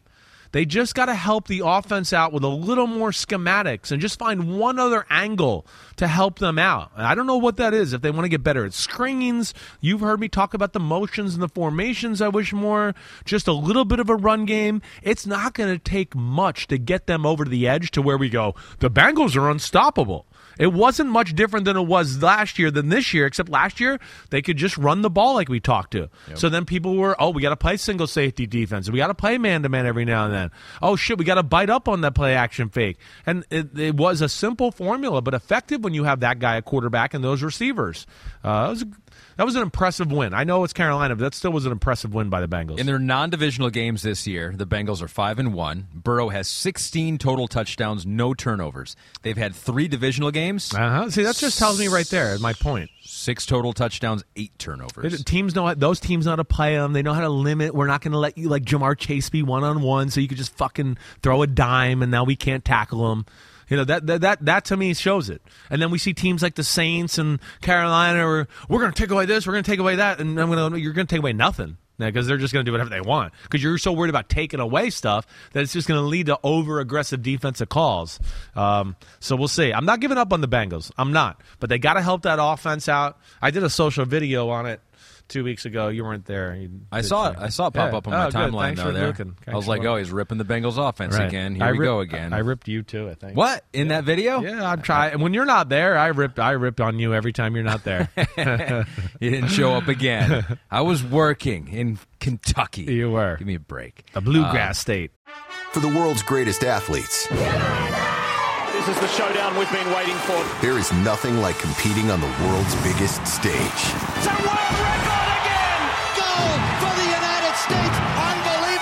And when that stage is Paris, anything can happen. I have never seen anything like this. How about that? An Olympics unlike any other. What a performance! The Paris Olympics, Friday, July 26th on NBC and Peacock. It is time now for Give Me the Headlines, presented by Hyundai. Two games to go. Here we go into the newsroom. We got a newspaper. There's breaking news in this game, too. There is. Our first one that we're doing Patriots and Colts. We'll get to that. But first, we want to start with the headline of the Patriots shellacking of Indianapolis. You ready? Yep. Na na na na na na na na na na. na. Hey, Judon. yeah, I like out. it. We are the fucking Beatles, you Oh, and me. I think we do harmonize actually very well. We do, we You do. know, I don't want to toot our own horn, Right. But I think that sounds Uh, okay. yeah, it's one of our quirky good things we're good at. we definitely are. I don't know why we're good at it, but we are. Matthew Judon is good at taking down the Woo. other quarterback. He's got 11 and a half this year now, I think. Uh, he had three in this game, four quarterback hits, and only 21 pass rush snaps. I mean, it's just insane. The Patriots, uh, this was not even, I mean, this talk about blowout games. What? 26 to 3. Colts could do nothing. This was like Big reason was Matt. I mean, Matt Judon. I like Matt Judon too. Yeah, What Grand Valley State thing? I Yeah, think, right? right, exactly My neck of right. the woods in, in Michigan. exactly right. They're just uh, they just dominated. No conversions of third downs. The Colts were 0 for 14, 121 yards. I mean, the Patriots have played a couple of games that have just been like so boring because the Patriots have dominated so thoroughly. They do, and they just don't care. So they're just like, oh, well, this is what we got to do to win today, and we're just gonna, you know, just slowly gonna step on your throat and just you'll suffocate eventually. I mean, it's really it is that way. It is. I mean, the the, the Colts is embarrassing. Right? Am I wrong? Their only field goal came off of the Jakobi Meyers fumble, right? That he had caught, and they got a short field. It was a fucking clinic, like an ass whooping. It really was. It, it furthers the decision of why they didn't let Matt Ryan continue to be quarterback because they would have been on. He'd he'd with that offensive line and the way they're playing, he's going to get it. He would have got hurt, and they would have been on the books for having to pay him thirty million next year. Uh, so I understand that, but damn, that was an ass whooping, and I just can't believe it with the Colts because the Colts defense is good. I mean, it's good. And they, they, they did all they could to hang around in this game. I mean, this game was 0 0 forever. It was 3 0 forever. It was 6 0 forever. You know, it was what a blocked punt that finally set up the, the touchdown for the. the uh, I'm right about that, right? The block punt set up the first Yep. touchdown to make it thirteen Yeah, nothing. two yard, two yard line. Right. So it was like the most defensive struggle ever. But the Patriots, that's where they're great too. They just okay, patient. We're fine with this kind of game, and you know, got it done. But man, this is where I think the Patriots can be a little scary, and I think they're going to be even better as they go here. Is we know Judon's a freak, but the other guy, Uche, off the edge, he's another one where they could make their. De- Uche got hurt for a little bit. Him back healthy. I, I think he is a top tier Josh Uche from Michigan. I think Yeah. he is a top tier pass rusher in football. You got to worry about those two coming off the edge. They got a little size. That's where New England. They're five and four. But you know I'm not counting out New England. I'm not. I don't think they can go to the Super Bowl, but they, they can get to the playoffs and maybe upset upset a team or two and make things like you know scary that way.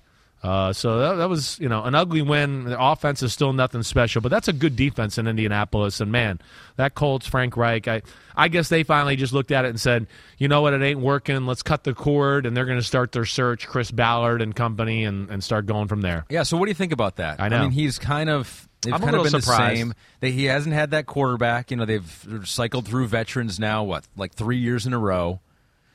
Um, I think he's done a lot of good things there. I it, it, it's the shitty thing about the business. I think he's done a lot of good things too, Amin. You know, I think the first thing you say, you said it right.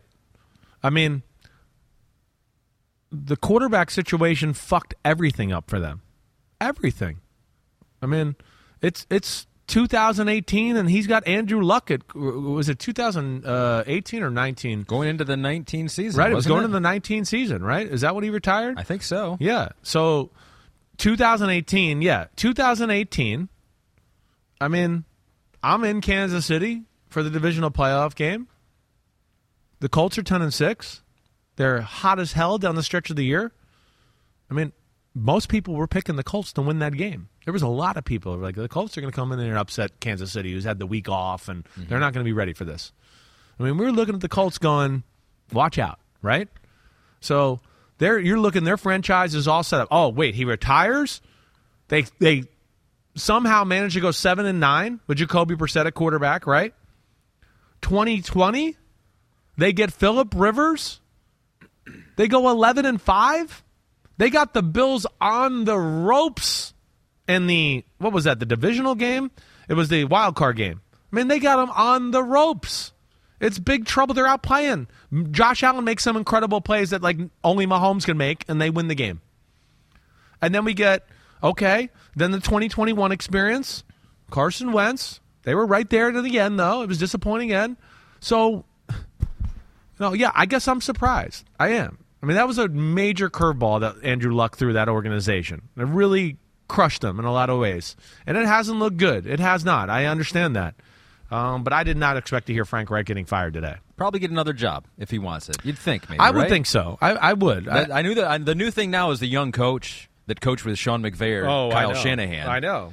So I don't know. Maybe he won't, but I Yep. think he's got some credentials. I think he does too. Kind of ahead of the the ball game too on being aggressive, going for some things. Uh, But it was bad. Sam Ehlinger's come in. I don't know. I don't know if he's going to be the future. It was rough No, for him. not looking like he is. Nine sacks, a pick six. Yeah. Um, not good. Not good for Indianapolis right now. We'll see where they go moving forward. But uh, the Patriots are like the Patriots again. Boring, uh, but a playoff playoff team probably. Uh, one game to go.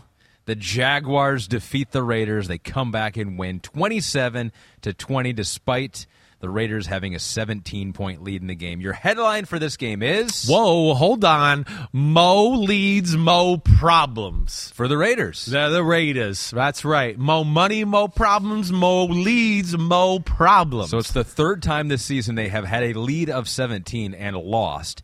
In their franchise history, which goes back 62 seasons previously, Yeah. that happened just five times. Yeah, well, I think that that stat's going to continue to get blown up through the NFL and all organizations because 17 points is just nothing in the NFL anymore. It means nothing. It really doesn't. I don't know. Scoring is down. a little I bit this yeah, I know. so- I, I, well, I hear you. I hear you. I know. I know.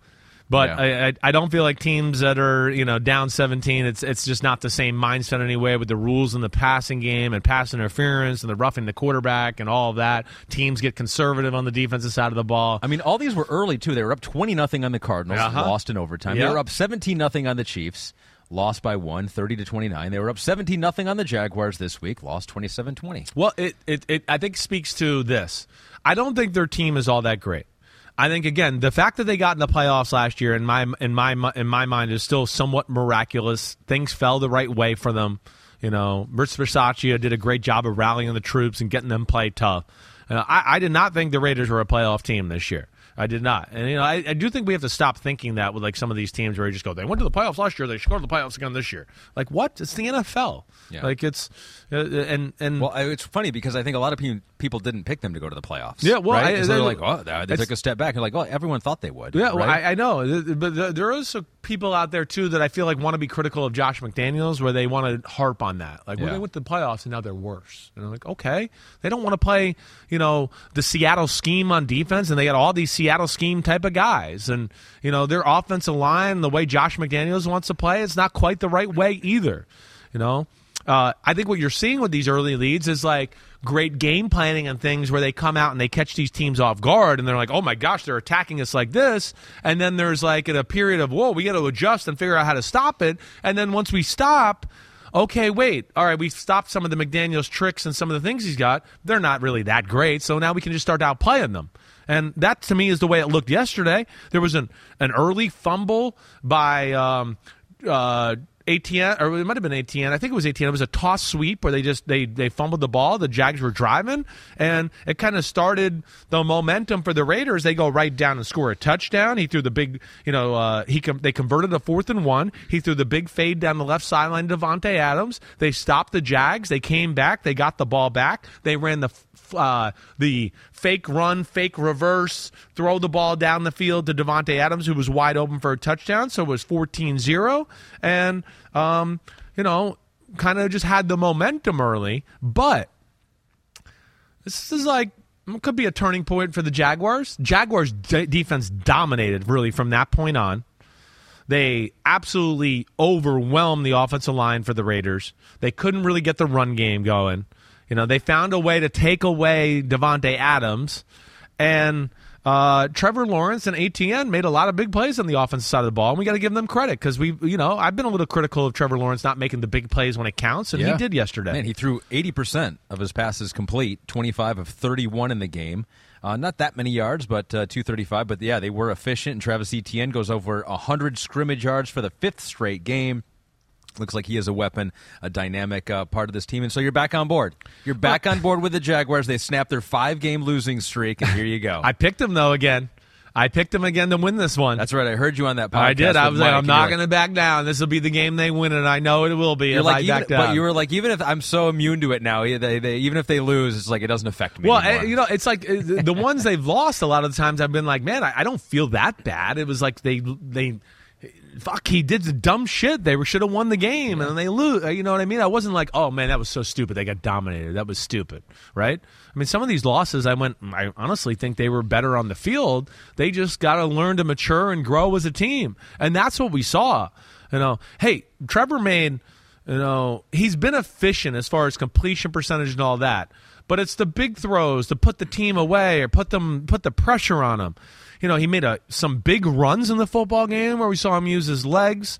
You know, and then like you know the the big pass to Kirk in the end zone, the little out route in the back corner of the end zone. Like what a great throw! And those are what I'm talking about. Some of the throws we've seen over the past few weeks where I go, oh, that was open, and we mm-hmm. could have got back in the game or made it a one score game there, and we missed it. And you're too good to miss that throw. And that to me is what didn't happen yesterday. I mean, Etienne and Tre- Trevor Lawrence, they got it going, and their, their defense, they have moments of where they just absolutely overwhelm other teams. And after that, you know, little early game struggle, they they really put it on the Raiders and Derek Carr. And Derek Carr was a little off too. There was certainly a number of throws that I watched yesterday where I went, man, he Davante Adams is open. You should have hit him there. You should have hit Yeah. this guy.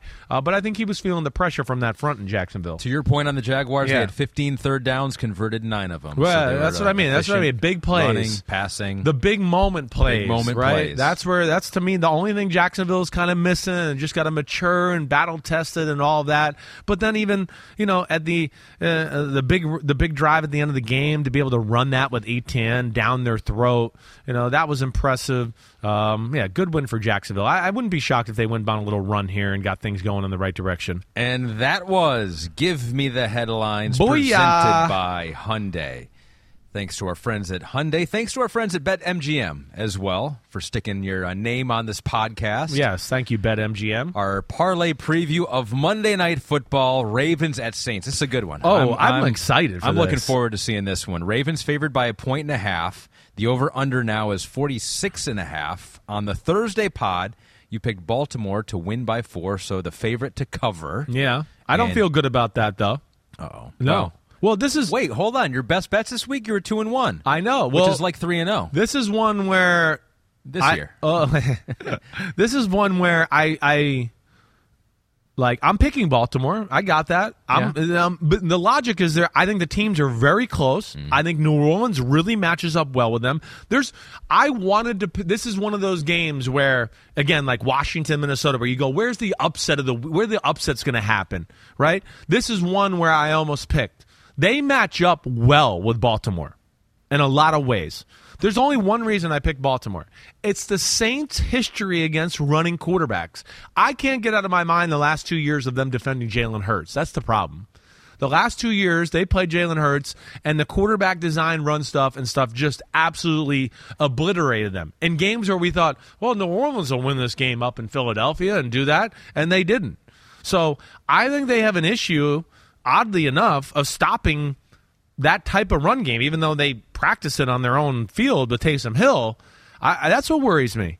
But I, can I see them pulling off an upset here tonight? I mean, with no Rashod Bateman, him being out for the year, you know, they are big fuckers up front. Can they stop the run and company? Yeah. But it's like they don't have an answer to stop the quarterback design run. Yeah. And, uh, you know, again, they're going to be able to run the ball or at least put Baltimore in positions where they're going to go, shit, we got to put some extra guys in the box here. And New Orleans, as we know, does have some people who can beat some one on one coverage.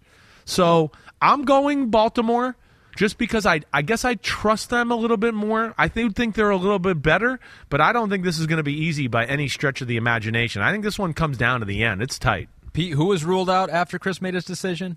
Mark Andrews. So Mm. Mark Andrews not Still playing in out. this game. So Yeah. Yeah, Well, that hurts. I that know. does hurt. I know. Isaiah Likely, he was awesome last week, so hopefully he can continue. Yeah, Andrews, yeah, what is it, a shoulder feed or something like that, right? But uh, yeah, we'll see. This is to me, I love these kind of games because it's you know it's Tennessee Titanish. It's like, hey, we're the biggest, baddest dudes on the planet. We pride ourselves in out hitting you. It's two of these type of teams, and there's going to be some physical football play, and that, that's why I'm excited to see. The over under for Lamar Jackson and Alvin Kamara pretty similar on rushing Ooh. yards, 60 and a half for Jackson, 62 and a half for Kamara. Do you think they who has more rushing yards between those two? I'm going to go with Lamar. Yeah, I am. Yeah, I am. What you said. Yeah, about- I just well, you know, um, yeah, I could see Kamara having a decent night. I could see this maybe being a night where even Taysom Hill rips off a few big runs, like quarterback and wildcat for them. fantasy team But needs that. yeah, the, the the the the Ravens run game is going to such a point right now where the Lamar run game off of it is very dangerous. You know, it stinks. There's not going to be any Gus Edwards tonight. They, you know, I I like the way he looked last Thursday night. Um, you know, and there's no J.K. Dobbins yet, but but still, uh, I'm going to go with Baltimore. Baltimore has shown moments this year, as we've talked about, of being elite, and uh, let's see if they can continue that going. The action never stops at BetMGM. You can sign up now using the bonus code SIMS. Get your first wager risk free up to $1,000, Chris. So, Ahmed, say you bet $100 on the Saints Okay. to win the NFC South. Hold on. I just bet a hundred dollars. Uh, hundred? You said it a thousand. Hundred. Hundred dollars on the Saints to win the NFC South. Wow. Well, Okay. if you win, you'll get four hundred dollars. That Wow. might have not been a real smart bet, though. There's Tom Brady and the Bucs in that division. But if you lose, you'll still get hundred dollars All worth right. of free bets. Well, there we go. Simply download the BetMGM app today or go to betmgm.com. Enter the bonus code SIMS to make your first wager risk free up to $1,000. So you could do the $1,000 It's a bet if app. you really wanted to. It's a good app. I like good app it. to navigate, get the odds on. Yep. Uh, and now we are done. That is it. That's we it? Have, we, we promised the homies we would talk about every game. We came through again. Again, that's what we do. Yep, we did. That's right. We sang. 420 style. That's 420. right. Now when you- you need somebody to roll it up and smoke them if you got them, we're the podcast. Now, I know it's not actually 420, but No. it is in our pod. Right. Will you go home and celebrate now? Well, you Yeah. know what? It, it, you have got me thinking during this podcast to where I'm like, you know, I might smoke tonight before the game. Celebrate a little bit, right? So uh, making it to 420. I think you should. u- usually Monday nights, I you know, I, I try to stick to my schedule of like not smoking during the week and waiting for the weekends. Yeah. I have dabbled in a few Monday nights where I've been like, you know, I'm gonna. You know, take a puff here before the game starts and one. watch it. This might be might one. be one in honor of 420, and maybe I'll send you a picture so you can you know, like pretend you were there with me hanging. I might have a uh, uh, drink A bur- cocktail? uh, yeah, I might have a cocktail. Some little. Kentucky bourbon Some for you. Woodford Reserve. Look at you! Look at you, the company guy over there. That actually is my favorite Yeah, of all of them. good. So, All right. um, let's do that. We'll do, I, I, that's my promise to you. I will drink tonight. All right, good. Sounds good. He's promising he's going to drink. I'm going to smoke. Who's got a cooler podcast host than that? All right, Yeah. subscribe, rate, and review. But if you're under 18, don't listen to this podcast. Okay. Yeah. All right. All right, everybody. I hope everybody enjoys the Monday night game. I think you will. We'll be back Wednesday. The Treasure Hunters. Treasure That's Hunter, right. yeah, we're back. We're back, baby. The What the F Happened podcast. And uh, again, please continue subscribe, rate, review, send in questions, challenge me on my thoughts. Mm. I always welcome that stuff. Certainly. All right, everybody. Peace out. Enjoy the game. Clap it up.